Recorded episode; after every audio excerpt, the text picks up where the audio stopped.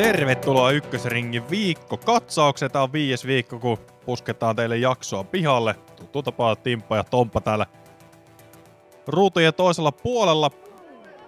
No, otetaan tähän alkuun vähän tämmönen, me, me lähdetään vähän soveltamaan. Me muutetaan käsikirjoitusta, me otetaan tämmönen rento alku. Niin mitä meillä on tonne nyt niinku, mitä meillä on luvassa? Joo, mitä me ollaan morjesta. tehty ensinnäkin viime viikolla? Joo, morjesta munkin puolesta, että siis mähän kävin heittämässä tuo lumihangessa, joka on vähän erikoista meikäläiselle, että en ole varmaan kolme talveen käynyt ulkona heittämässä kiekkoa. Että oli Talvella. se aika si- talvella, niin talvella, lumihangessa. niin tota, oli se aika siistiä loppujen lopuksi. Viisarilla kävi pelaamassa, kun se oli työreissulla, niin hyvässä kunnossa oli Viisarin rata silloin, mutta nythän se meni kiinni nauhoitettaessa tätä jaksoa, niin se on mennyt kiinni. Niin tosi hieno oli pelata kivassa aurinkoisessa plus 10 kelin alas lämmössä, niin olihan se siistiä. Ai että. Kyllä mä oon tässä himoillut kanssa, että pitäisikö lähteä käy- käymään Siltamäessä, mutta sitten kun meinaa komposta omiin jalkoihin tuossa ihan kadullakin, niin mä haluan lähteä sitten luistiratailemaan muualle, mutta kai se pitää jossain kohtaa tässä vielä vähän, vähän käydä innostumassa. Tai sitten mä varaan jostain hallivuoro, tai mennytkin Talintan lajin hallivuorolle katselemaan, että onko se aivan tukossa vai pääseekö siellä heittämään. Pääsee niin kuin sanotaan kevät laitumille siinä, että pääsee ottaa ne tyhjät pois ja hallissakin. Niin. Onhan sekin kiva. No kyllä se pitäisi pikkuhiljaa tehdä, tässä kuitenkin jo maaliskuun loppupuoli ja kohta pitäisi alkaa heittämään. Mutta mehän tehtiin haastattelu, se tuli ulos tämän viikon maanantaina. Se oli Petri Anttiroiko, eli jos ette ole sitä kuunnellut, niin se löytyy kaikkialta, mistä voitte löytää tämän, näitä viikkokatsauksiakin. Niin sieltä vaan tsekkailemaan, mitä Petri höpötteli, käytiin vähän sentterin nykytilaa läpi, miten se on päätynyt ylipäätänsä TFS, minkälaisia ju, Jussin noin ruutuhousut, ruutusortsit vielä tarkennettuna ja kaikkea muuta, mitä sitä löytyy, että onko vielä parempi, että on Ilves vai Tappara, kumpi on hänen lempijoukkoja, niin se selviää myöskin sieltä jaksosta. Ja Jussista puheen ollen, niin sieltähän tuli kirja ulos.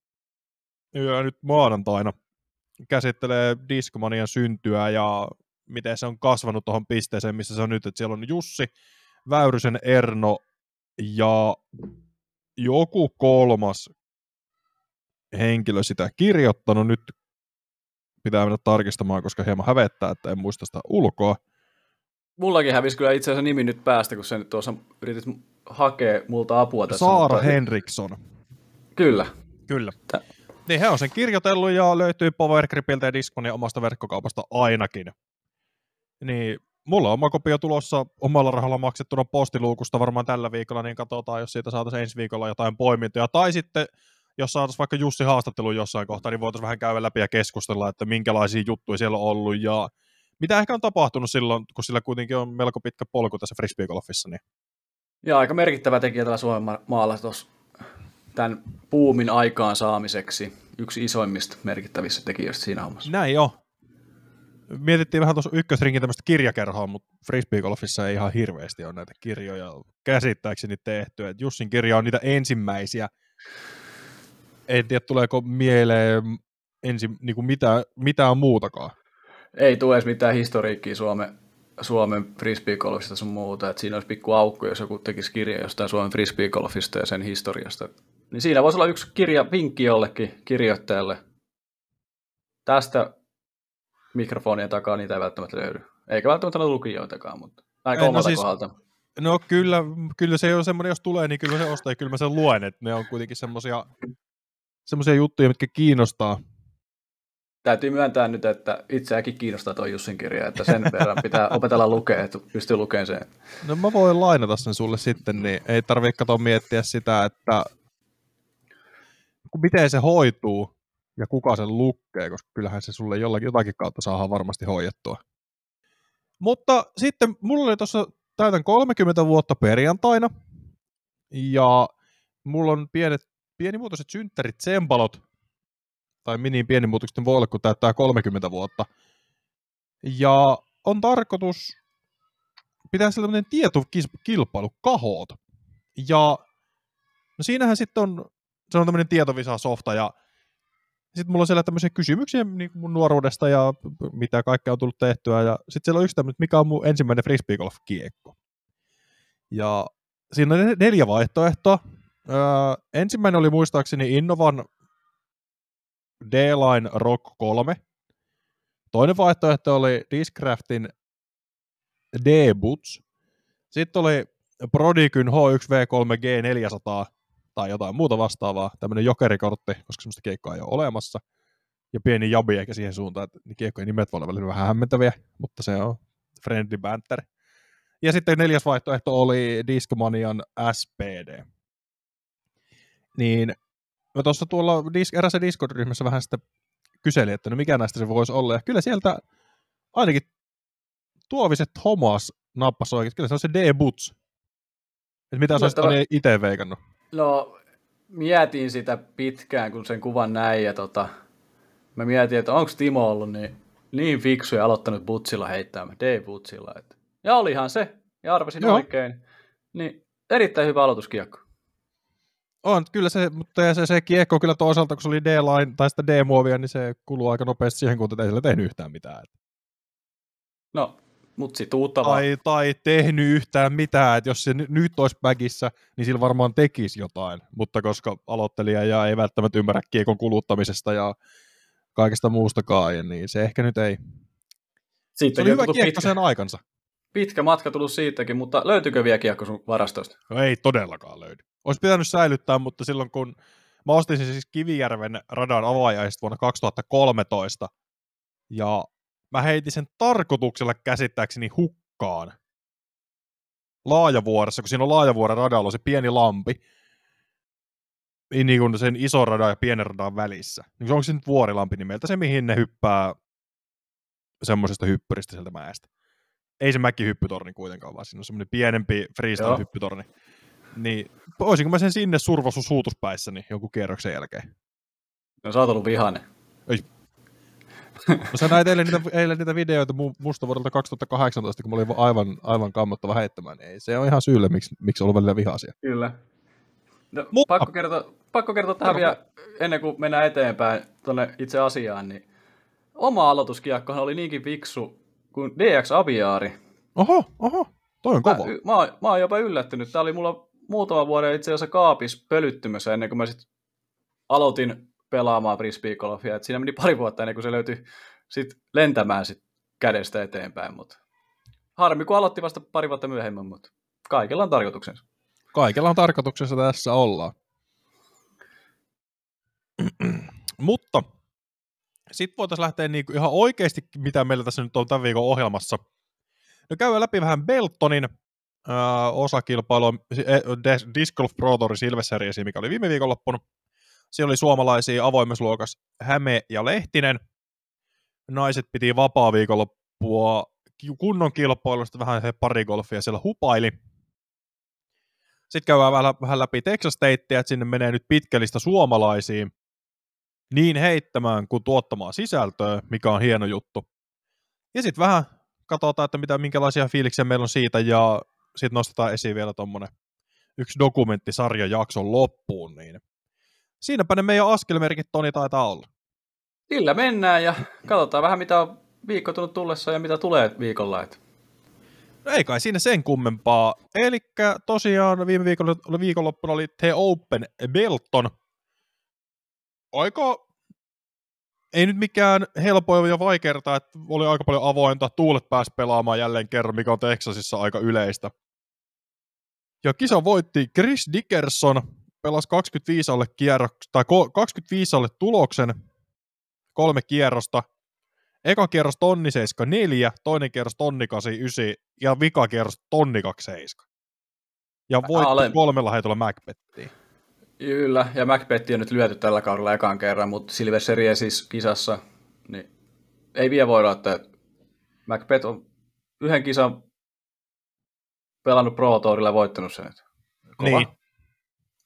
Et situusuntuuko taas tästä, että ei ole lyömätön Macbeth tällä kaudella kuitenkaan, vaikka me sitä viime jaksossa puhuttiin, että tuleeko häviää niin. yhtäänkin.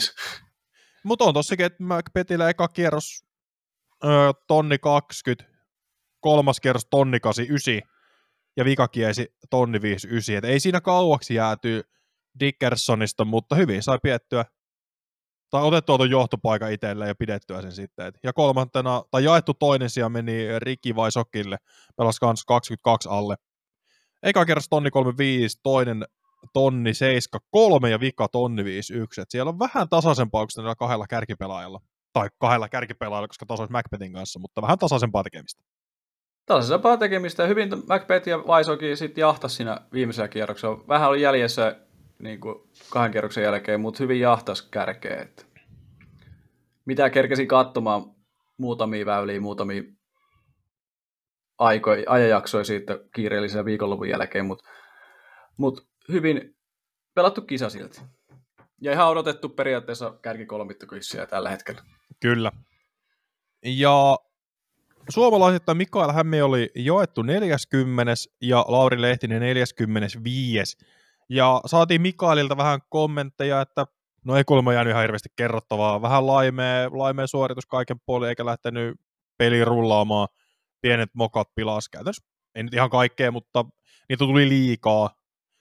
Ja Tuulen kanssa helpompaa kuin Vakossa, mutta siltihän se puhalti aika paljon. Et ne on noita Texasin radat tosi avoimia ja no se tulee jatkuu tänä viikonloppuun Texas Stateissa, mutta vaikeita on. Etenkin kun tulee Suomesta, missä pelaat sisätiloissa, otat vähän heität avoimella tai sisätiloissa tuulettomassa hallissa, niin ihan sama tehdä puttaakse vai avaakse, niin ei se ole mitään verrattuna Texasin tuuli.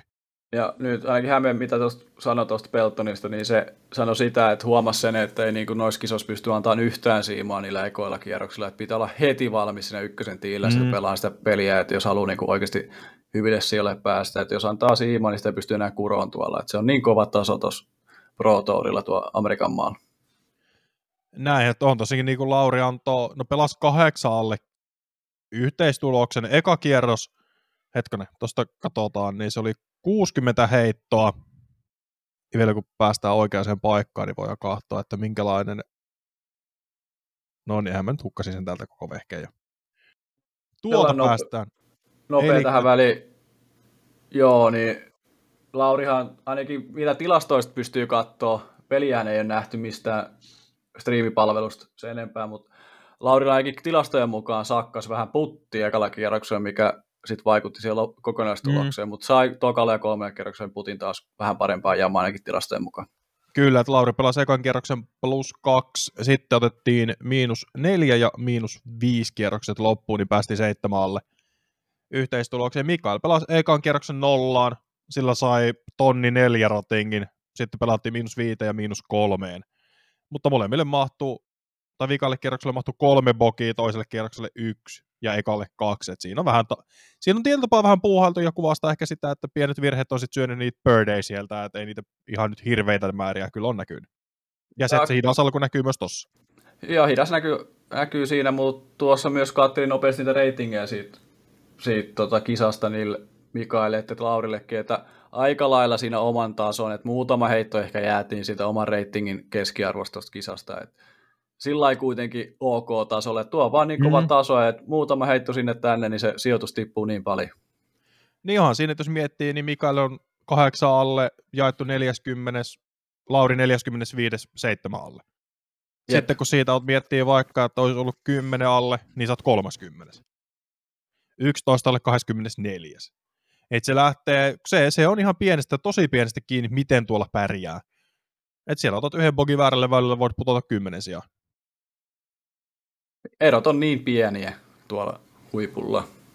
Ja sitten jos miettii, että siellä on eka Vegasissa toiseksi ollut Cannon Burr heittänyt 11 alle tuloksen, sillä 24. Kevin Jones samalla sijalla. Luke Humphreys 24. 11 alle. Et siellä on niinku tosi, tosi leveä tuo kärki. Ja sitä on hyvä nyt, kun suomalaiset pääsee tuonne haastamaan tuota leveätä kärkeä oikein kunnolla, myös leveällä Suomen kärjellä, niin ensi viikonloppuna se nähdään, mutta käydään toi vielä Peltonin naiset tuosta läpi, niin Joo. päästään tuonne seuraavaan viikonloppuun. No siellä on tietyllä tapaa kärkipaikoilta löytyy vähemmän yllättäviä ihmisiä. Voittaja Katrin Allen, 16 alle. Pelannut siinä semmoista solidia golfia koko ajan, että ei pelannut kisan parasta kierrosta, tai itse asiassa pelasi sen jaettuna Mandujanon kanssa, että tokalla kierroksella 5-8 ja Mandujano sitten viikalle kierrokselle 5-8 mikä tässä kohtaa sitten tarkoittanee semmoista, tuolta saa Openin naiset, ja siellähän on paari ollut 66. Eli aika anteliaita, anteliaita väyliä siinä mielessä parluvun puolesta, jos kuitenkin pystyy pelaamaan 16 alle tulosta voittoon. Ää, toisena Mandujan 15 alle ja kolmantena Kristin Tattar 14 alle. Ja siinä Kristinillä oli hyvä vauhti päälle, että pelasi ekat kierrokset 5 ja 6 alle, sitten vikakierros 3 alle ja jäi siltikin voitosta vaan kaksi heittoa. Ja Mandujanu puolestaan kahdeksan alle vikakiesi nosti tosi tosi monta sijaa ylöspäin. Tässä nyt on kaksi viikonloppua putkeen, kun Mandujanu on vikalla kierroksella noussut, että tätä pitää ruveta tarkkailemaan, että onko se niinku trendi kyseisellä henkilöllä, että, että vikalla kierroksella otetaan kunnolla kiinni, että siellä pitää olla vähän siimaa niin sanotusti annettu jo, että, että voittaa sen kisan, jos Mandujanu lähtee jahtaa. Näin on, mutta ei varmaan juuri kuumempaa tuosta, ja siellä nyt on paarlukema ollut tosiaan miehillä 60 ja naisilla 66, tai avoimessa 60 ja naisilla 66, ja jonkin verran tiipaikoissa on ollut käsittääkseni vaihtelua, tai korin paikoissa, ei ihan voi suoraan tietenkään verrata sitten, mitä siellä on nähty. Mutta ei varmaan Beltonista sen ihmeempää, että suomalaisilta tason mukaista suoritusta, mutta totta kai piirru kun parantaa, niin sitten alkaa myös näkymään ratingissa, että pelaa, pelaa vaikeammalla fieldillä kuin Suomessa. Pelaa todella paljon vaikeammalla fieldillä, että pro, Suomen Pro verrattuna niin todella paljon kovempi taso on tuolla. Että. Mutta tottuu pelaamaan vaan noiden parhaimpien kanssa, se kehittää aina. frisbee kun heitä parempien kanssa, niin se kehittää myös soitteensa. Tämä täytyy muistaa. Näinpä se on.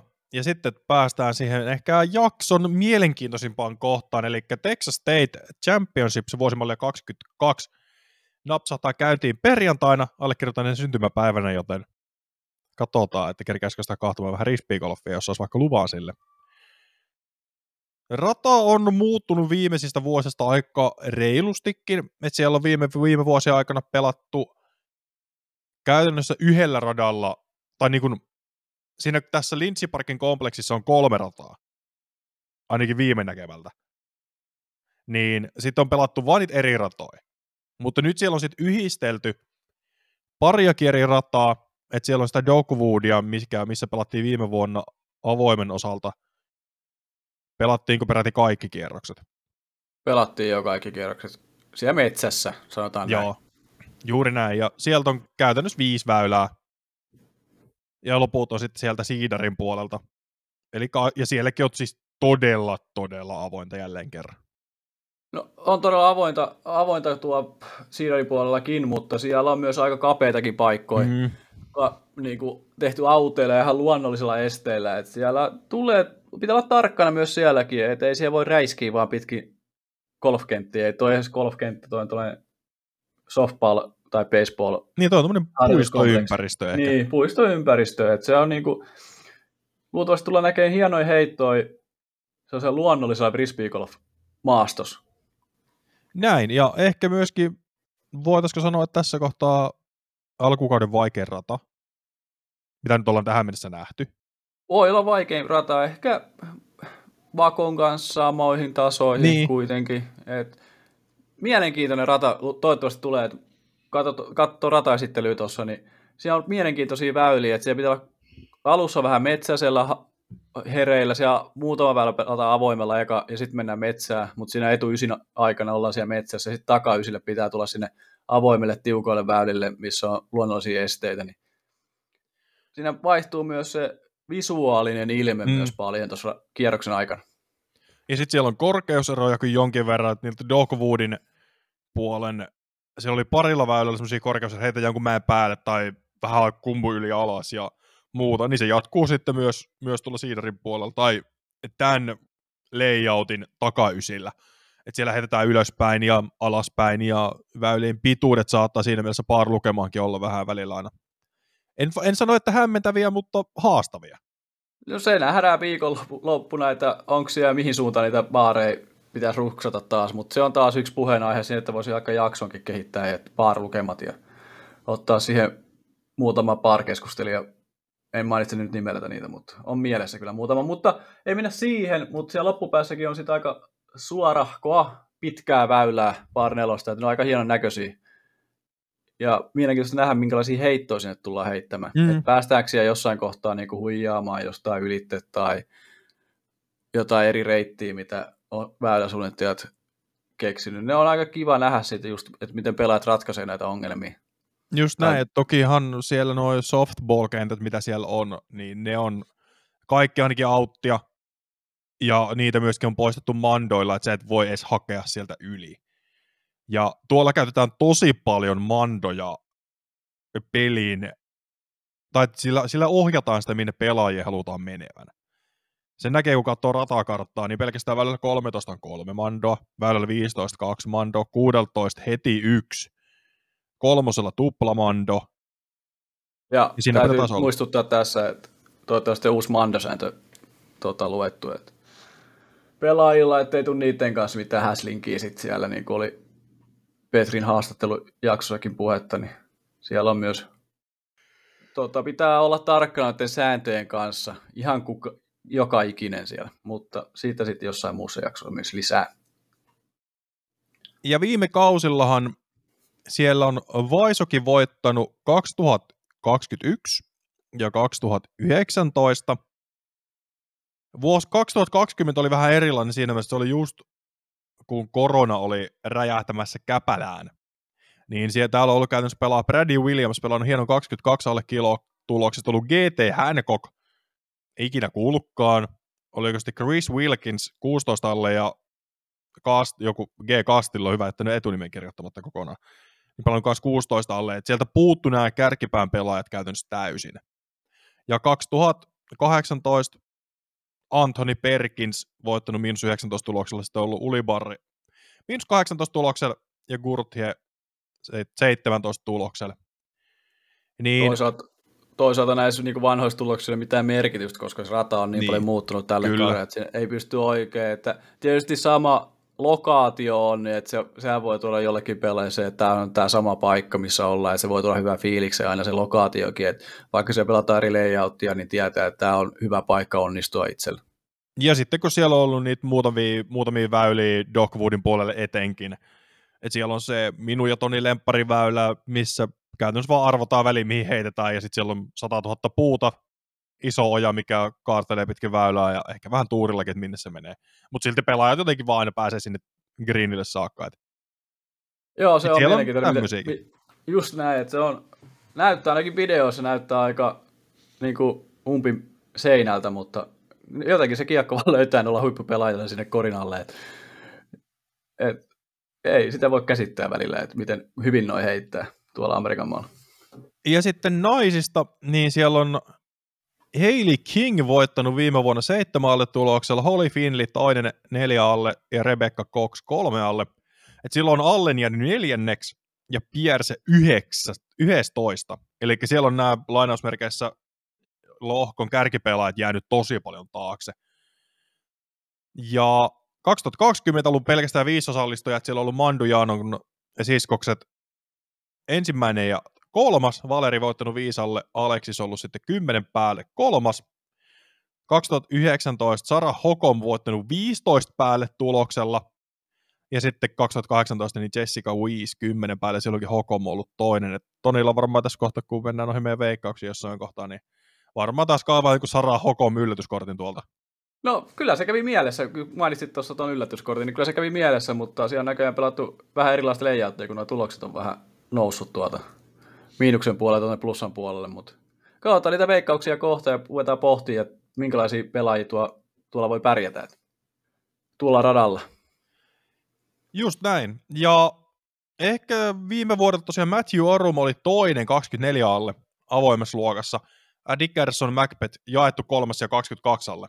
Tärkeä nosto vielä. Niin Orumhan aloittaa nyt eh, Pro Tour-kautensa tässä kisassa. Eli aika, aikaisemmin ei ole nähty esimerkiksi just Vegasissa, niin saa nähdä, että miten Matthew tulee.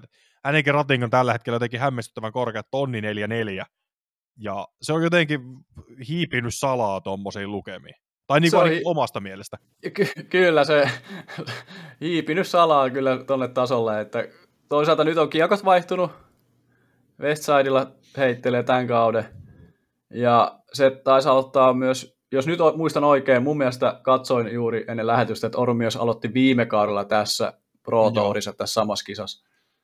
Et sillä lailla tuttu tyyli hänelle, niin varmasti on niin kuin sopeutunut siihen, ja on hän, hän nyt kisaillut, mutta vähän pienemmissä kisoissa.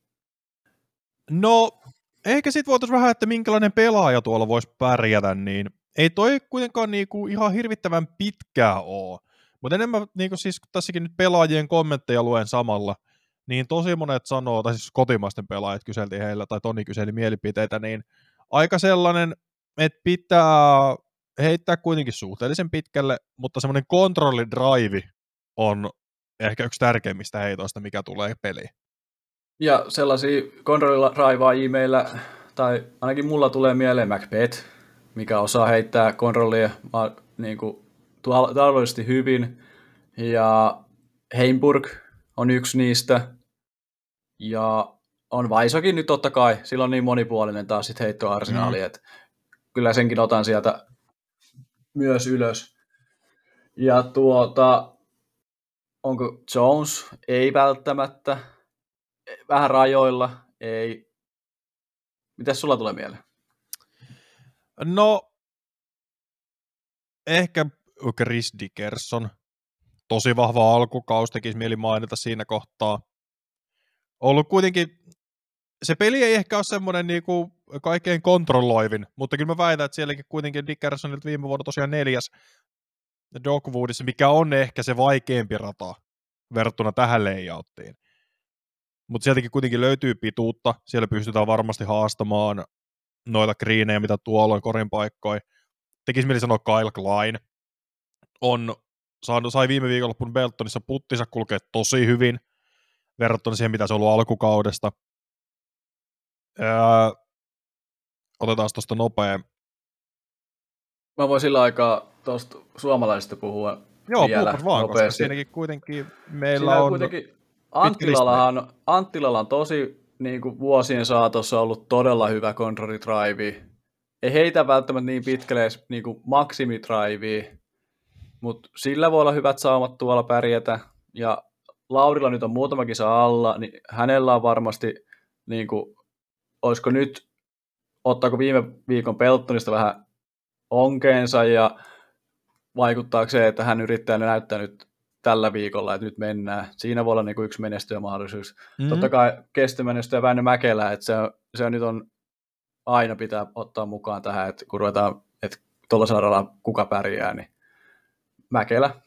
Niin ja Väinöltä kuitenkin löytyy kans niin kuin käytännössä kaikki heitot tietyllä tapaa. Että ei, mä en, tai ehkä kaikki heitot, että eihän Väinö, nyt saatan puhua kyllä ihan puuta heinää, mutta ei ihan hirveästi kämmentä heitä. Ei ainakaan viime vuosina ole heittänyt. En tiedä, onko off-seasonilla tota, harjoitellut kämmentä vielä paremmaksi, mutta löytyy, mutta luottaako? Niin. Se on taas, että pelaaja niin kuin, että hänellä varmasti kaikilla noilla pelaajilla tuo kärjessä löytyy ne heitot, mutta uskaltaako käyttää tai luottaako siihen, että saavuttaa sen maksimaalisen suorituksen sillä? Just näin. Ja sitten tosiaan, niin siis suomalaisia me ei missään nyt ketä sinne lähtee, eli tällä hetkellä Yhdysvalloissa on Lauri Lehtinen, Väinö Mäkelä, Luukas Rokkanen, Niklas Anttila, Niko Rättyä ja Mikael Häme. Että tästä tosiaan Lauri ja Mikael on ollut jo pidemmän aikaa, ja totta kai meidän naiset Henna ja Eveliina. Mutta sinne tosiaan meni toi neljä hengen konkkaronkka nyt viime viikolla. Ja kyllä mä sanoisin, että no itse asiassa tähän taitaa olla, no sinne menee vielä hyytiäinen mukaan Champions Cupiin, mutta tässä se oikeastaan on, ketä siellä sitten viettää enemmänkin aikaa. Ja nyt kun otettiin on suomalaiset puheeksi, niin täytyy muistaa, että niiden menestysmahdollisuuksia nyt parantaa se, kun niitä on enemmän niitä suomalaisia siellä. Kyllä. Et se tuo sitä niin kuin ressiä lievittävää tekijää siihen, että sulla on oma porukka siellä tekemässä vieralla maalla, tutut kaverit kuitenkin siellä ympärillä ja sitten ei kaikki kohdistu, esimerkiksi Suomesta kaikkien katseet kohdistu siihen yhteen ihmiseen tai kahteen ihmiseen, Kyllä. vaan nyt se on leveämpi kärki ottamassa sitä niin kuin painetta vastaan. Ei, en mä tiedä, pelaajat käsittelee omalla tavallaan sitä painetta, mutta totta kai voi tulla sitä painetta, vaikka ei sitä nyt kellekään, niin kuin, ei varmaan kukaan ajattele, että tuon pitää pakosti nyt pärjätä. Et ne heittää omalla tasollaan ja tekee parhaansa joka kisassa ja katsoo miten, mutta se, se helpottaa sitä niiden elämistä siellä varmasti, kun on tuttu ihmisiä ympärillä. Kyllä, ja en mä nyt ehkä, mä en tiedä minkälainen ihminen pitää olla, että uskoo siihen, että nyt kun suomalaiset pääsee isolla porukalla taas vihdoin muutaman vuoden jälkeen Yhdysvaltoihin, että siellä haastetaan saman tien ekasta kisasta alkaen voitosta. Naisissa sen pystyy mun mielestä nostaa esiin, koska suomalaiset naiset on ratingissakin siellä maailman kärjessä. Ne on haastanut niitä aikaisemmin, ne on voittanut niitä aikaisemmin. Mutta miehistä ja avoimessa luokas, Seppo on käytännössä ainoita, kuka on pystynyt vuodesta toiseen pärjäämään pohjoisamerikkalaisten kanssa. Kyllä, näin, että se on niin ollut pitempään siellä ja sitten nyt on tullut tätä uutta sukupolvea, mutta tuossa just ennen lähetystä katseltiin myös sitä, että paljon niin kuin esimerkiksi meidän paras reitattu nyt tuosta reissusta, Niklas Anttila pitäisi periaatteessa reitingin mukaan jäädä Macbethille yhdellä kierroksella. Se oli kaksi ja puoli heittoa about pyöristettynä. Et, niin kuin kisassa pitäisi niin kuin kuusi heittoa jäädä Macbethille niin kuin näin oletuksena, jos niitä ratingeja niin laskee siihen. Et on sekin kertoo vähän siitä, että suomalaiset on vielä vähän siellä, mutta noissa kisoissa käy, niin suomalaisetkin se reitingi nousee, niin samalla nousee myös se mm. pelitaso. Kyllä, koska on tuossa just se, että siellä kuitenkin se fieldin taso on niin paljon korkeampi. Siellä on tonnin pelaajia selkeästi enemmän kuin Suomessa. Mikä taas tekee sen, että mitä kovempi fieldi, sitä kovempi ratingi tulee, vaikka heittäisi periaatteessa saman tuloksen kahdella, niin kuin kahdella kierroksella, missä on sama rata käytössä. Ja tästä on monta keskustelua tässä reitingistä, että aina heittämällä saa hyvää reitingiä, mutta ei se välttämättä aina niinkään mene. Että voi saada huonommakin heitolla parempia rating-pisteitä, jos heität sen paremmassa seurassa. Mutta tämäkin on taas yksi keskusteluaihe. Niin, ehkä voi, voi tietyllä tapaa korostaa se, että eräs nimeltä mainitsematon Brody Smith nousi tosi nopeasti tonnin pelaajaksi ja senkin yli, että se, että kaveri ei kuitenkaan ammattimainen frisbee-golfaja ole, tai on tällä hetkellä, mutta tulee, tulee niinku ultimateista ja golfista ja triksottaamista, niin hänellä on tällä hetkellä tonni 20 ratingi. Että se pelaa erittäin hyvin, mutta se, että olisiko pitänyt ehkä nousta niin nopeasti tonni 20 kun on noussut, niin ei välttämättä. Niin, se on aina kaksipiippunen, että toi on ainoa järjestelmä, mikä meillä on tässä frisbeegolfissa, mm-hmm. että sen kanssa on pakko elää. Jonkun mielestä se on rikki ja jonkun mielestä ei, mutta, mutta siinä on hyviäkin puolia ja huonoja puolia. Kyllä. Mutta palataanko takaisin Texas State? No palataan ihmeessä. Öö, no pitäisikö meidän sitten oikeastaan vähän nostaa esiin näitä meidän veikkauksia niin kuin koko kisan osalta. Voisi tuon avoimen me, puolesta. Ketä me nähdään siellä avoimen luokan kärkipaikoilla. Ja sitten käydään läpi vähän mitä suomalaisia, mitä, mitä me odotetaan suomalaisilta ja mitä fiiliksiä heillä on. Ja sitten katsotaan vielä naiset loppuun. Ja sitten vielä jutellaan vähän muusta. Kyllä, tehdään näin. No niin. Eli mehän siis Tonin kanssa aloitettiin tässä vakossa sellainen top 3 veikkaus, missä me jaetaan toisillemme pisteitä. Sen mukaan, miten sitten napsuu oikein, eli kärkikolmikko per luokka. Eli jos osuu kärkikolmikko oikein pelaa, niin siitä tulee yksi piste, ja jos osuu oikealle kohdalle, niin siitä tulee lisäksi kaksi pistettä. Eli periaatteessa maksimi on sitten luokasta yhdeksän pistettä, mikäli minä laskin nyt oikein. Joo, mutta sitä voidaan katsoa tosi jossain kohtaa lisää. Mutta kyllä mä nyt lähden Toni tähän ö, itsestäänselvän luokkaan, että Paul McBeth tulee voittamaan Texas State Championshipin. Et onhan siellä nyt niin Vaisukin voittanut edelliseen kolmeen vuoteen kahdesti. Mutta kyllä mä sanon, että Paul McBeth on se, on se kenet pitää tällä kaudella voittaa, jos haluaa, haluaa pärjätä. Olet varmasti oikeassa siinä, että vahvoilla tulee olemaan. Ja No mä nyt nostan, kun mä tuossa aikaisemmin, aikaisemmin kysyin vähän semmoista, minkä tyyppinen pelaaja täällä voisi pärjätä, niin mä vähän siinä, siinä mietin tätä Kyle Kleinia ja Chris Dickersonia, niin mä en, tekisi mieli vähän backtrackia tietyllä tapaa, että ottaa, ottaa pois, mutta ei kyllä mä nyt pidä sen, että Kyle Klein tulee olemaan toinen ja Chris Dickerson kolmas. Mä en halua lähteä ehkä siihen, että mä vaihtaisin Kleinin tosta Vex, koska eihän toi, niin, kyllä mä pidän sen siellä. Ei, mä, ei mun tarvitse perustella enempää, että se on saanut puttinsa kulkemaan ja avauspeli sillä riittää, tai pituus riittää aivan varmasti, siitä ei niin kukaan voi kyseenalaistaa. Ja sitten taas toisaalta Calvinilla on ollut vähän hitaampi alkukausi siinä mielessä, että ei ole ehkä ollut siellä neljän parhaan joukossa joka kisa, mitä oli viime kaudella. Ja Vaisoke taas on vielä väläyttänyt ehkä ihan niitä, mitä voisi väläyttää. Hyviä veikkauksia. Mä tuon omat pöytäni nyt tällä hetkellä, että mullakin on Paul Macbeth ensimmäisenä siellä voittajana, koska control drive on niin hyvä Macbethillä, että se tulee pärjäämään tuolla, eikä metsäkään hänelle tuota vaikeuksia. Ja aika hyvässä fokuksessa tällä hetkellä tämä alkukausi on ollut. Ja toisena mulla on Heimburg. Mä nyt nostan sen. Mulla olisi tähän voinut olla Vaisoki, Orumi, Dickersoni, mitä mä oon tässä vaihdellut. Vielä itse asiassa vaihtelin tämän jakson aikanakin tämän vielä. mä huomasin sen. niin tota, nyt siinä on Heimburg. Sillä riittää putti, kontrollitraivi, just sellaista, mitä tuo tarvitaan tuolla, ainakin mitä ollaan saatu suomalaisista infoa siitä, niin se tulee ole nyt tällä viikonloppuna haastaa Macbethia. On jopa ehkä tasois jossain kohtaa lopussa Macbethin kanssa. Sitten, mulla on Riki Vaisoki täällä kolmantena. Kyllä se tonne Cop kolmeen taas sitten se kaivertaa täällä Texas Stateissa. No ei olisi ihan hirveän yllättävää se on. Niinku. Se täytyy kyllä sanoa, että kaivetaan Raptor Lakesit naftaliinista ja lähdetään juokseen. Juuri ja näin. Nyt, ja nyt Vaisokin oli jossakin Trilogin Facebook-ryhmässä huudellut itselleen, että ei kellä olisi mitään kellä olisi däkkereitä mulle tarjota, niin se on vähän pelottavaa, kun siellä lähdetään, lähdetään niiden perään kipuamaan. Niin... Toi kuulostaa pahalta, että eikö riitä omat kiekot. Vai hakeeko tiettyä runia, mitä ei välttämättä enää itsellä ole? No mun mielestä se oli joku tietty runi, että se oli joku tietty signature, mikä sillä oli siinä metästyksessä. Okei. Okay. Ja nyt se, nyt se tieto on niin syvällä internetissä, että sitä ei ihan nopeasti löydy, niin lähes kaiva. Mutta se oli joku tietty musta runi, Joo. mikä sen piti olla. Okei. Okay. Varmaan niitä, millä se aikaisemmin silloin kooli trilogilla niin pelasi. Jep. Ja no, otetaanko me tähän perään suomalaista? Otetaan saman tien suomalaista vaan. Okei, okay, no mä nyt teen tähän pienen muutoksen, koska mehän tehtiin nämä tosiaan niin kuin ennen, ennen alkua. Ja mennään silleen, että lähdetään ylhäältä alaspäin. Eli tavallaan se, että mihin me veikataan korkeimmaksi pelaajat ja sitten mitkä on tavallaan pohjalla. Katsotaan, mitä, katsotaan miten tämä nyt menee tässä. No niin.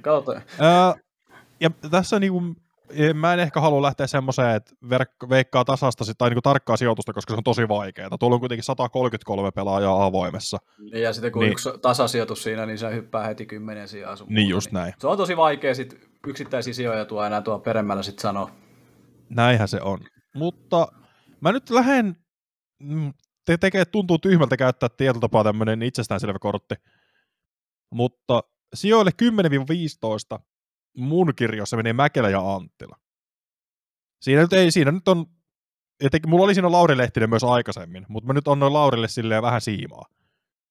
Tai tuli jotenkin semmoinen, että se nyt alkukausi on aika vaikea, ja Laurillakin on pitkä kaus edessä, niin ei tavallaan ole ihan silleen tark- nyt kun me ei nähty mitä Beltonissa tapahtuu, että vähän putissa on ongelmia sun muuta ja edelleen jatkuu tuulet, niin mä nyt otan, otetaan sieltä se pykälä pois niin yhden, yhteen kanssa, että Lauri on sitten niin tuossa 20-30 sijoituksilla. Että sekin on tuolla varmasti niin kuin Lauri pelaa aivan tasolla, jos pysyy sillä tasolla. Tai niin kuin sijoituksissa. Ja Väinö Mäkelä ja Niklas Anttila, niin mun kirjoissa menee siihen kolmen parhaan suomalaisen joukkoon. Se kolmas, kuka siinä on, niin se on tietenkin joko, sitä mä lähden tässä kohtaa sanomaan, koska mä en ole niin pitkälle pystynyt päätellä vie, vielä viemään tätä. Mutta molemmat on tossa, ja sitten 20-30 Lauri Lehtinen, ja 30 ja 40 väliin mahtuu Mikael Hämeen ja Luukas Rokkanen.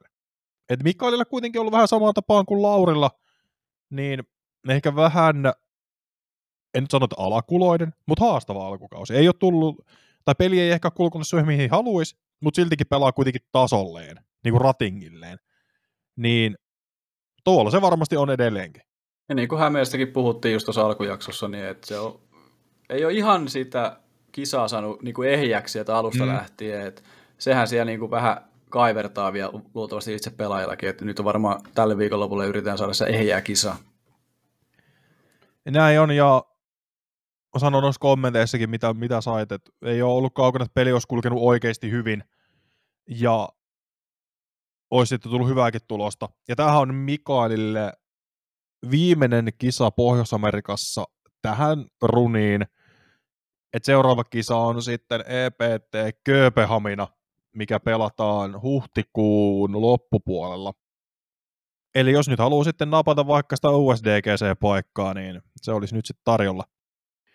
Ja sitten vielä Niko Rättyä viimeisenä, niin kun Nikolla oli viime kesän se käsivaiva, mikä pilas käytännössä ei ihan koko kautta, mutta melkein koko kauden. Ainakin ne tärkeimmät kisat Suomessa. Niin en mä ehkä, siinä mielessä hyvä, että Niko on päässyt pelaamaan. Se, että lähtee, lähtee tonne ja pystyy heittämään, niin se on jo iso juttu mun kirjoissa. Mutta se menee sinne 40 ja 50 väliin. Nikolahan selkeästi heikoin rating, tonni 5, kun kaikki muut on siinä tonni 20 päällä. Ja menee siinä mielessä ehkä niin kuin ratinginkin valossa, jos miettii koko fieldiä, niin sinne heikoimpaan neljännekseen. Niin se, että jos se pysyy tuossa niinku puolen välin huijakoilla, niin se on mun mielestä Nikolta tosi hyvin pelattu ja voi olla tosi tyytyväinen kauden alku. Niko Veikka on ehkä vähän yläkanttiin, muut on semmoisia aika konservatiivisia. Mä voin tässä nopeasti käydä nämä omat veikkaukset, voidaan sitten ottaa tuossa vielä noita pelaajien kommentteja vähän näiden jälkeen, kun tässä nyt käydään nämä läpi, että mihin, mihin nämä pohjautuu, nämä meidän myös vähän veikkaukset ja saatu sieltä kommentteja. Öö, mä veikkaan nyt Laurille, että se Peltonin jälkeen ottaa vähän niin kuin sellaisen, niin kuin, että vitsi, että mä haluan nyt pelata hyvin ja näyttää, ja se, se sopii sille Laurille, että se, niin mä laitan sen 5 sijalle 5-10. Toi on kova. Et nyt se on niinku, nyt se ottaa sen top-sijoituksen siellä. Ja sitten nyt Mäkelä Anttila sijalle 10-15. Tämän kauden eka kisat aloittaa kauden. Hyvä sijoitus olisi toi, jos ottaa tuon. Kyllä. Ja sijoille 30-40 Rokkanen ja Häme. Rokkasella repaleinen off-seasoni, vähän joutunut hakemaan eka kisa taas Amerikassa. Viime reissusta kuitenkin vaan, niin kuin Mäkelälläkin, vaan kuusi kuukautta aikaa, mutta se off-seasoni vähän hakee siellä vielä paikkansa, niin Rokkanen Häme siellä 30 ja 40 siihen hujakoille. Ja Rättyöllä nyt on ollut ihan repaleinen off-seasoni. Totta kai kuntouttanut omaa kättään todella paljon. Ei ole heittänyt hirveästi, tullaan siihen kohta. Ää, sijalle 75 plussa.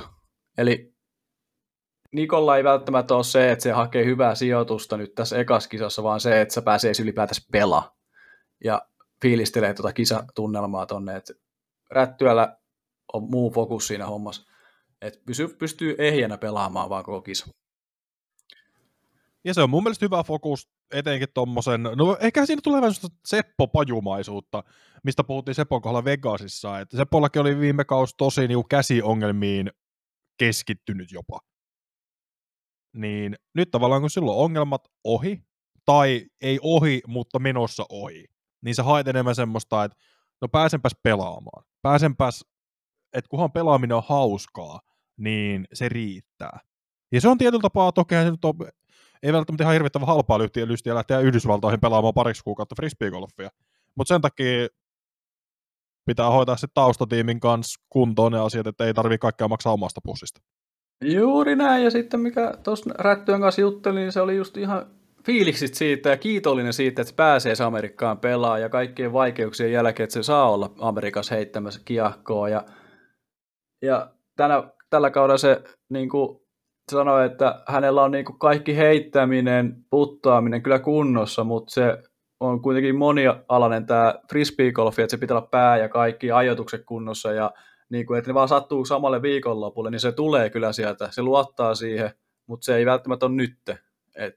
Tämä on vasta sisään ajoa sille tämä heittäminen tällä hetkellä, että oliko se kolme rundia nyt heittänyt siellä Texasissa ennen tätä kisaa, että käsi on kestänyt ne reenirundit siellä kyllä hyvin. No mutta se on hyvä, että se on, käsi on sitten kestänyt ja pystyy, pystyy pelaamaan ehjästi. Mutta miten noita kommentteja?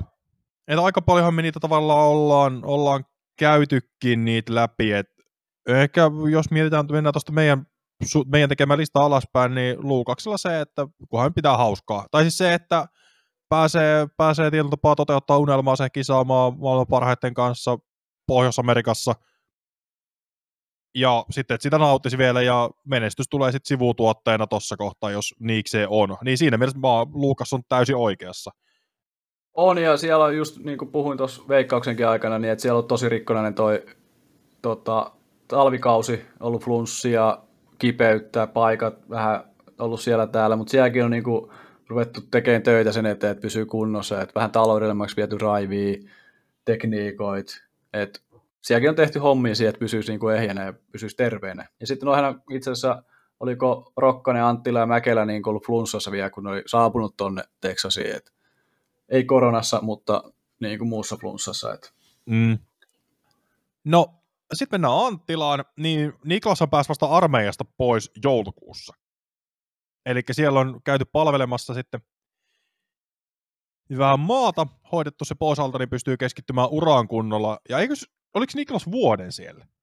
No sillä mun Vai mielestä miten se meni? Se? Sillä oli vähän sellainen hassu, tämä on nyt, täytyy myöntää, että tämä on nyt ihan muistikuvia, että se oli armeijassa koko viime vuoden, mutta se ei ollut kesällä siellä ollenkaan, kun se heitti frisbeegolfia. Tämä on mun muistikuva, mitä mä silloin kesällä juttelin Anttilan kanssa. Öö, on kuitenkin vanhemmaksi tullut tässä, niin voi olla muistikin vähän pätkiä. öö, mutta se oli vuoden muistaakseni, mutta ei siinä palvelu kuitenkaan koko vuotta. Joo, eli siellä on varmasti saatu tällä huippuurheilijastatuksella aika paljon, aika paljon helpotusta, ja se on ollut oikein, että se, no sitä osoittaa se Euroopan mestaruus viime kesältä. Juuri näin. Ja no fysiikkaa ainakin sen, mitä aloittanut salilla käymisen, sille haloo. Niin, kyllä. sille, sille kaveri on kuin 20 ja voittanut Euroopan mestaruuden, sille aloin käymään salilla tossa joulukuussa. Mutta sitten mitä siihen salikäymiseenkin sisältyy, niin onko se sitten kuntouttavaa, että pysyy niin. kunnossa, tai niinku ehkäisevää, että pysyy kunnossa, että onko siellä remppoja ollut, ei välttämättä, vaan että halutaan pysyä, pystyy heittämään pidempään. Et nythän Kyllä. kausi näilläkin suomalaiset tosi pitkä, että se alkaa jo niin täältä maaliskuusta ja kestää tuonne lokakuulle. Et se on tosi pitkä nyt suomalaisillakin näillä huippupelaajilla, et mikä on monien unelma. Niin onhan siellä, jos miettii, niin Rokkasen viimeinen kisa, mihin on, on kertonut lähtevänsä, niin on EPT All-Stars marraskuun puolessa välissä.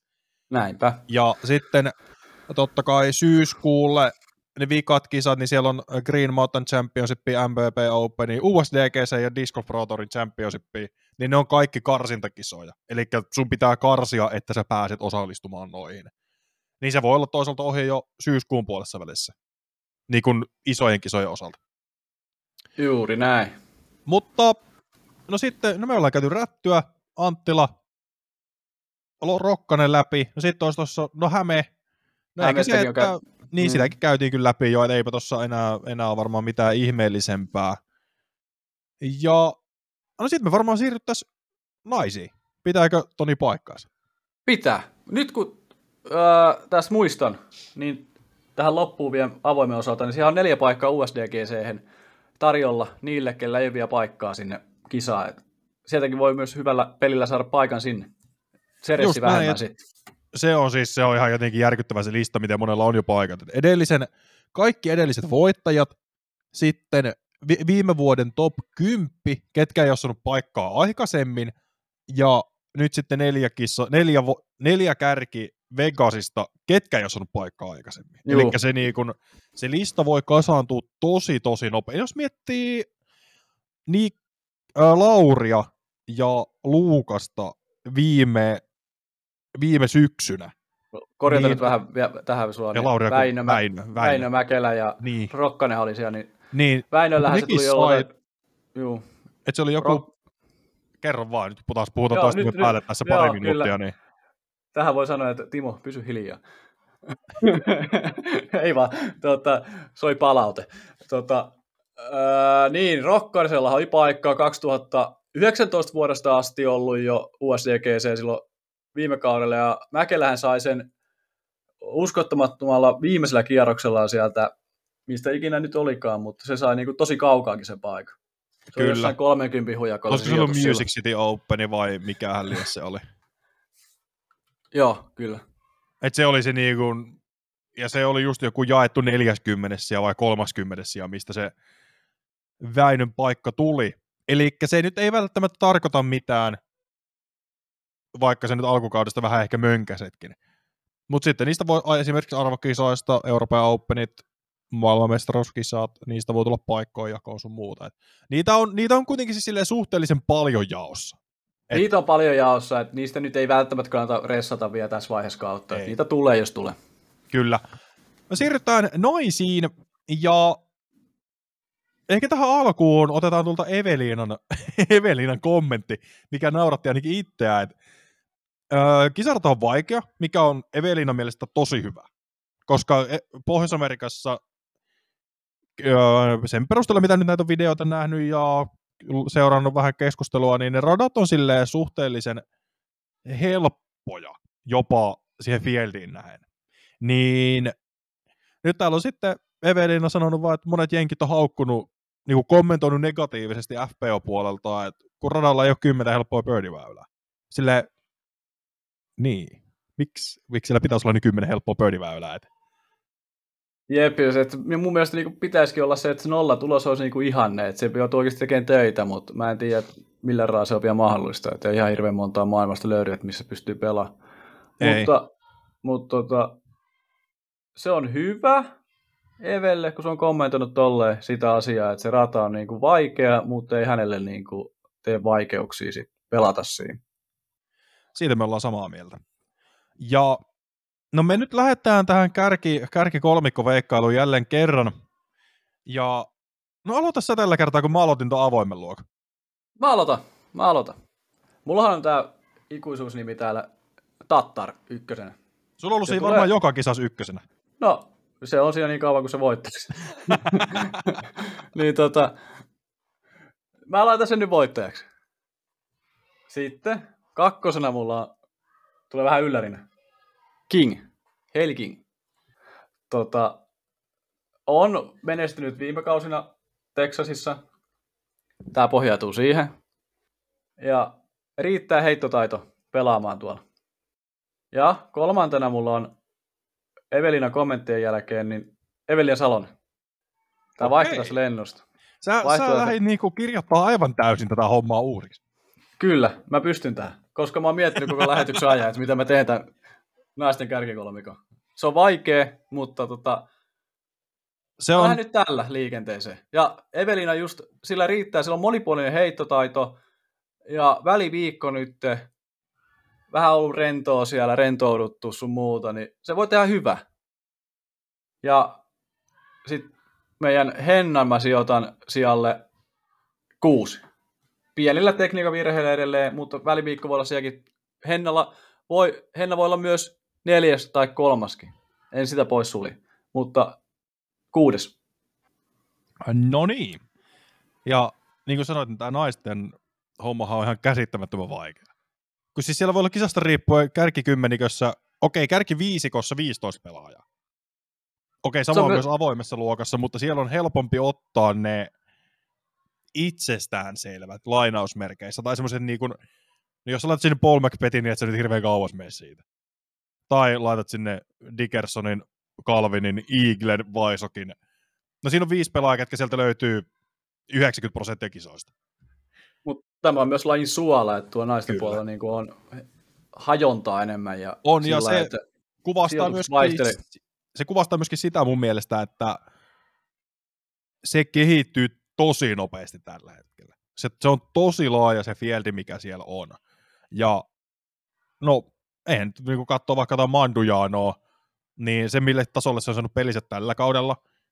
Sieltä puuttuu, no Page Pierce on pelannut tosi huonosti alkukauden, ei ole kuin pelannut tasolleen. Allen, no joo, siellä nyt voitettiin Vegas ja sillä Tattar on ollut hyvin kärkikolmikos. Suomalaiskaksikko ei pelaa tasolleen tällä hetkellä. Niin siinä kohtaa, kun tavallaan kaikki saa kauden käyntiin, tyhmä sanoa kaus käyntiin tässä, kun tämä on joku neljäs kisa, tai jotain. Mutta siis siinä mielessä, että sä saat sen pelirutiinin. Se, että sä saat ton off-seasonin silleen, että no niin, nyt on offari taputeltu, nyt aletaan pelaa. Niin kyllä mä sanoisin, että tuon naisten tekeminen on erittäin mielenkiintoista. Mutta mä nyt, mä nyt vaihan tämän, koska meillä totta kai Tonin kanssa, Tonin kanssa keskeinen kisa käy, niin en mä voi sanoa samoja nimiä tuonne laittaa. Et ensimmäinen kisan voittaa Katrina Allen, koska no se, miten se pelasi vakossa vikan kiesin. Että olihan sillä pientä mokelointia, semmoista pientä pientä haparointia, mutta se, että se sai sen pelin kasaan niin hyvin, niin mä laitan sen kärkeen. Mandujano toiseksi, ja tässä kohtaa Valeri voitti Fakon, pelasi Beltonissa itsensä kärkikolmikkoon, jos nyt en ihan hirveästi valehtele. Mitä se oli siinä kakkosen? Kyllä. Ja sitten mä laitan Tattarin kolmonen. Entä tähän samaa kärkikolmikko kuin Vakossa? Ei kun Peltonissa. Beltonissa, niin. Tämä on sama kärkikolmikko. No, niin. me mennään sille. Mä katoinkin, että onko kopioinut sen suoraan siitä. No, en nyt sentään, mutta ei siis, ei, mä halusin laittaa tuonne Page Pierce voittamaan, mutta ei se ole osoittanut mitään indikaat- indikaattoreita, miksi se voittaisi. Se on se niinku, koska mä tykkään niinku Piersen tyylistä heittää. Mä tykkään tavallaan siitä, miten se puttaa, miten rohkea se on parhaimmillaan. Mutta nyt se, se ei oikein ole. Sitten suomalaisittain, niin mä laitan Evelina neljänneksi ja Henna viidenneksi. Mä nyt, en mä voi pitää sitä samalla siellä kuin sinä. Sulla oli Henna kuudes, mä nostan Henna viidenneksi. Se on, se on totta, että, mutta tämä on tosi vaikea, että sielläkin niinku yksi heitto tai yksi huono väylä tai tälleen, niin se, voi, se sijoitus oikeasti viime kerran, kun katsottiin Vakoa livenä, niin siinä heitteli niin, niin kuin ne viimeisellä kierroksella ne tulokset aivan täysin. Se kaksikko lähti karkuun ja Jep. muut oli aivan tasa. Just Anteeksi. näin, että ei se mitään kuule. Voi vaihdella tosi paljon, mitä tapahtuu. Ja tuokin, kun on vaikea rata, niin se voi olla esimerkiksi, että meidän molempien veikkaukset on aivan metässä, ja sitten siellä on Page Pers voittanut, ja Holly Finley toinen, ja kaivetaan vaikka Sara Hokom sinne kolmanneksi. Juuri näin, ja sitten siellä niinku oikeasti niillä Dogwoodin väylillä, niin siellä oikeasti voi löytää itse aika mielenkiintoista paikoista, että sormirolleri ainoa, millä pääsee pois, että se nähtiin viime vuonnakin niissä kisoissa, että kyllä leijautilla pelattiin, mutta ja sieltä voi tulla isoakin lukua, mikä taas sitten vaikeuttaa merkittävästi. Se iso luku voi tulla sillä, että sulla tulee yksi huono kikki. Se, ei ole, se on hyvä heitto, mutta siellä on yksi puu. Se yksi puu, mihin sä et tiedä, että se kiekko voi osua. Ja sitten se on silleen! Ja se on tuolla. Ja sä et tiedä, missä se kiekko on. Sitten se on silleen, no niin, otetaan tosta nyt pari plus ykköstä, että yksi lost diski ja sen jälkeen pitää ottaa muita rankkuja lisäksi, niin on silleen, että voi nyt. Niin, niin. Hyvä vähän. Näin se, näin, näin se voi mennä ja sitten miten siitä pääsee yli sun muuta, mutta toivottavasti niin. nähdään taas tiukkaa kisailua kärjen osalta kummassakin luokas. Ja nähdään myös suomalaisia siellä vähän taistelemassa niissä hyvissä sijoituksissa. Niin, ai että mikä viikonloppu taas tulossa. Kyllä. Niin kuin erittäin mielenkiintoista. Nyt kun suomalaisiakin on tuommoinen nippu, niin mehän ei tässä kohtaa vielä tiedetä videokortteja. Että sieltä tulee avoimesta luokasta Jomets ja GK Pro jos ei nyt taas valehtele ihan päikseni. Ja, ja sitten se, niin, se tulee kolme avoimesta ja videokortti. Ja live-lähetyksen niin. videokortti. Ollaanko me nyt aivan päässä? Öö, GK Pro, eikö se ole naisten Eikö niin olikin, totta, kyllä.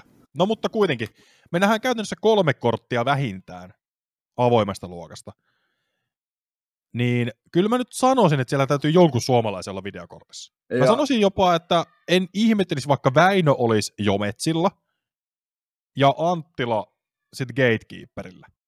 Kyllä mäkin veikkaan, että ne survoo noita suomalaisia nyt, kun ne tulee sinne, niin noita eurooppalaispelaajia tuonne kuvauskorttinen aikoilla kierroksilla. Ja sitten kun Väinö kuitenkin on, ne tietää, että Väinö myy Suomessa ja Niklas myy Suomessa, niin ne saa sitten ne katsojat sieltä. Ja sitten kun ja. just Niklas on viime vuoden Euroopan mestari, Väinö kävi loppuvuodesta pelaa ihan ok kisoin Jenkeissä, niin ei siinä ole mitään syytä, miksi niitä ei olisi siellä korteissa. Rokkanenkin hyvä vaihtoehto sinne, niin, no siis siinä, Jenkeissä. Kyllä. Mutta siinä Mutta... on vaan Rokkasessa ehkä se, että siellä on niinku myyvempiä nimiä. Joo, yeah, kyllä. Niin kuin Niklas ja Väinö mm. ja no vaikka Laurikin esimerkiksi. Että vaikka Lauri nyt on ollut siellä jo hetken ja Rokkanen vasta tulee. Mutta mä sanoisin, että Lauri on silti ehkä pykälän ylempänä. Varmasti on, varmasti on, mutta mä veikkaan, että ne on laittanut näitä uusia tulijoita mm. tuonne videokartteihin ainakin noin ekoihin kerroksiin. Että ainakin ollut trendinä se, ja se on ollut hyvä trendi mun mielestä, että suomalaisia on, on laitettu sinne. Ja voi olla jopa kaksi suomalaista samassa kortissa, ei sitä tiedä. Se olisi ehkä vähän liikaa. Ei välttämättä. Ei, no ei, no, mutta se me nähdään sitten perjantaina.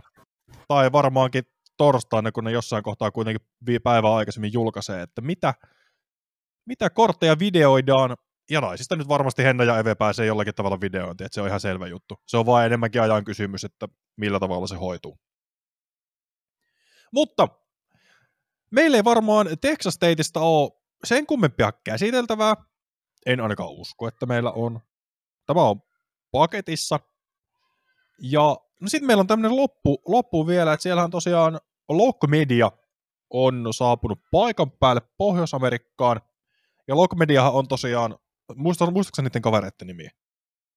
Olisi tämäkin olisi varmaan pitänyt ottaa selville, mutta muistelisin, toisen nimi on Piatari. Joo, Pietari on toinen.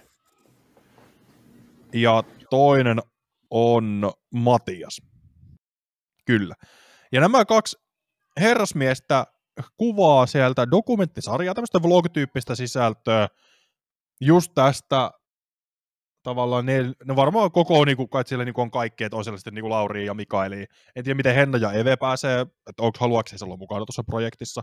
Mutta varmaan just tämä niin kuin Niko, Niklas, Väinö ja Rokkanen nelikko. Mä väittäisin, että se on ehkä se kore.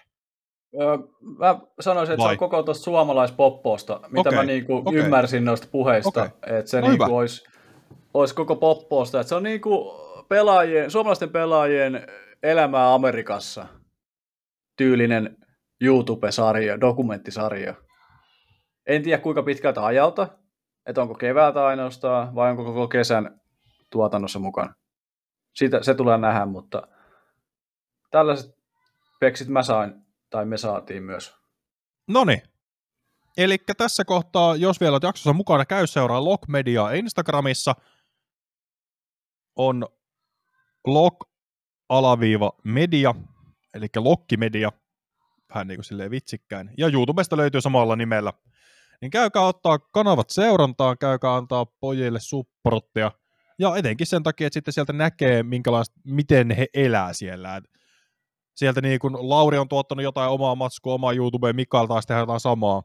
Ja uskoisin, että muutkin, muutkin kaverit tekee, mutta siitä saa vähän semmoisen tuotetumman, mikä voi tarjota tietynlaisia erilaisia näkökulmia, koska se ei ole sitä, että sä höpötät sun kameran tossa, sit sä höpötät, tai niin kameran kädessä sä höpötät itse kameralle, vaan joku osoittaa sua sillä kameralla. Ja leikkaa sen ja editoi sen, totta kai varmaan jää saa myös poikia muuten sisällön tuotannossa Instagramia ja muualle. TikTokia, mitä näitä nyt on näitä uusia juttuja. Kyllä mä odotan tuota mielenkiintoista, varsinkin tuo Amerikan maalla ei ole sillä niin suomalaisista hirveästi pelivideo, tai niin kuin tuollaista niin kuin elämää nähty, että mitä siellä oikeasti tapahtuu, niin tuo on mielenkiintoista. Mielenkiintoista. Sitten, äh, vielä yksi juttu tähän Lockmedia. äh, äh, yksi, mikä tuli mieleen, niin siellä tehdään myös amerikkalaisten kanssa, pelaajien kanssa yhdessä jotain kikkavideoita. Okei. Jatkossa. Et siellä on tulossa myös sellaista. Tällaisia sisäpiirijuttuja. No toi ihan hauska Kuule. juttu. Niin. Hauska juttu ja hyvä, että sitten nyt kun sinne lähdetään, niin sitten sieltä otetaan se kaikki ilo irti, että sillä kannata olla hetkiäkään, milloin sulle kamera kädessä ja mikki kaulassa. Kaikki talteen vaan. Nimenomaan. Ja siis itse asiassa en tiedä Lockmedian tyypeistä, mutta voisin kuvitella, että se on täysin oma kustannekeikka. Jos ei sitä sitten ole myyty, myyty pelaajille tai who to know, who knows. Mm. Tai voitaisiin sitä kysyä, mutta ei ole kysytty. Vielä. Vielä. Eli jos Pietari kuuntelee tätä jaksoa, tai Niko tai kuka teistä ikinä siellä Matias onkaan, niin laittakaa meille Instagramissa viestiä, että mitä te maksatte tuon lysti. Jos te haluatte kertoa. Tai, mikä se, tai sitten voitte tulla vaikka juttelemaan meidän kanssa, että katsotaan mitä keksitään. Nyt kun meillä on Instagramissa ollut se, että ketä te haluaisi tulla haastatteluun, meillä on kohta tulla 30 nimeä listalla silleen. No niin, Toni, miten meidän kesä menee? Olisikohan tämä tässä tämä jakso? Tämä taitaa olla kyllä Toni tässä. Meillä on minuut, tai tunti neljä minuuttia täynnä. Me ollaan puhuttu aika paljon, kun mietittiin, että hyvä, jos on 30 minuuttia, mutta me ollaan menty jo yli tunnin. Joten ei muuta kuin hei, kiitos, että kuuntelit. Laita kanava seurantaa siellä, missä tiedät. On Spotify, on YouTube, Instagrami, Apple Podcasti ja muita. Paina yläpeukkoa, aina arvosteluita, ne merkkaa meille tosi paljon. Ja jos sulla on palautetta jaksosta, niin hyppää Instagramin dire, dire-viesteihin. Voit laittaa YouTube-kommenttikenttään, mitä mieltä olet, jos mun mikki on surkea tai puhun Tonin päälle liikaa, niin kaikki, kaikki palaute on hyvin. Tai jos vaan koet, että meidän setti on mahtavaa, niin kerro sekin meille, että se boostaa tätä, tätä juttua eteenpäin. Että tähän kuitenkin uppoo viikkotasolla yllättävän paljon tunteja siihen nähdä, että tästä saat vaan hyvän mielen. Kyllä, ja muistakaa käydä heittämässä kiekko. Kiitos mun puolesta tästä jaksosta.